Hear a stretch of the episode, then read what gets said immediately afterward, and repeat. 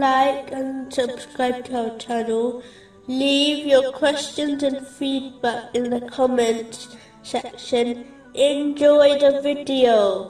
Moving on to chapter eighty-four, verse twenty. So what is the matter with them that they do not believe? It is important that a person does not adopt a stubborn mentality. This will prevent any good advice penetrating their heart. An open mind is required before a person can accept and submit to the truth in both religious and worldly matters. One should not adopt the mentality of some who make their mind up beforehand about a matter and then search for evidence to support their belief. If they cannot find any evidence, they simply intentionally misinterpret information in order to fit their ideals. This was the attitude of many of the non-Muslims of Mecca, who predetermined their belief and only debated with the Holy Prophet, peace and blessings be upon him, for the sake of argument. Chapter forty-three, verse fifty-eight. They did not present the comparison except for mere argument.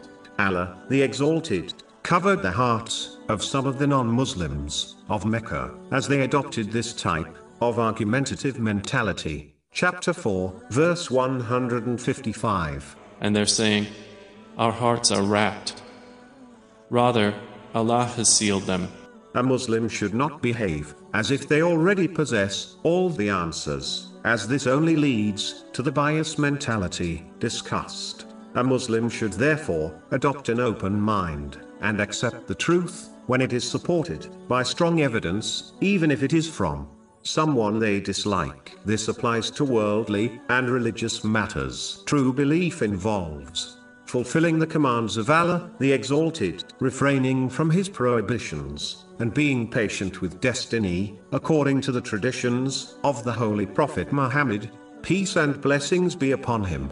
This includes the duties towards Allah, the Exalted, and those towards people, such as loving for others what one loves for themselves, which has been advised in a narration found in Jami' al-Tirmizi, number two five one five. It includes keeping one's verbal and physical harm away from the self and possessions of others. This is in fact the characteristic of a true Muslim and believer, according to a narration found in Sunan an Nasa'i, number four nine nine eight. This requires one to learn and act on Islamic teachings. It is through this attitude which led to the success and superiority of the companions. May Allah be pleased with them. And if Muslims desire to achieve it, they must return to this rightly guided attitude.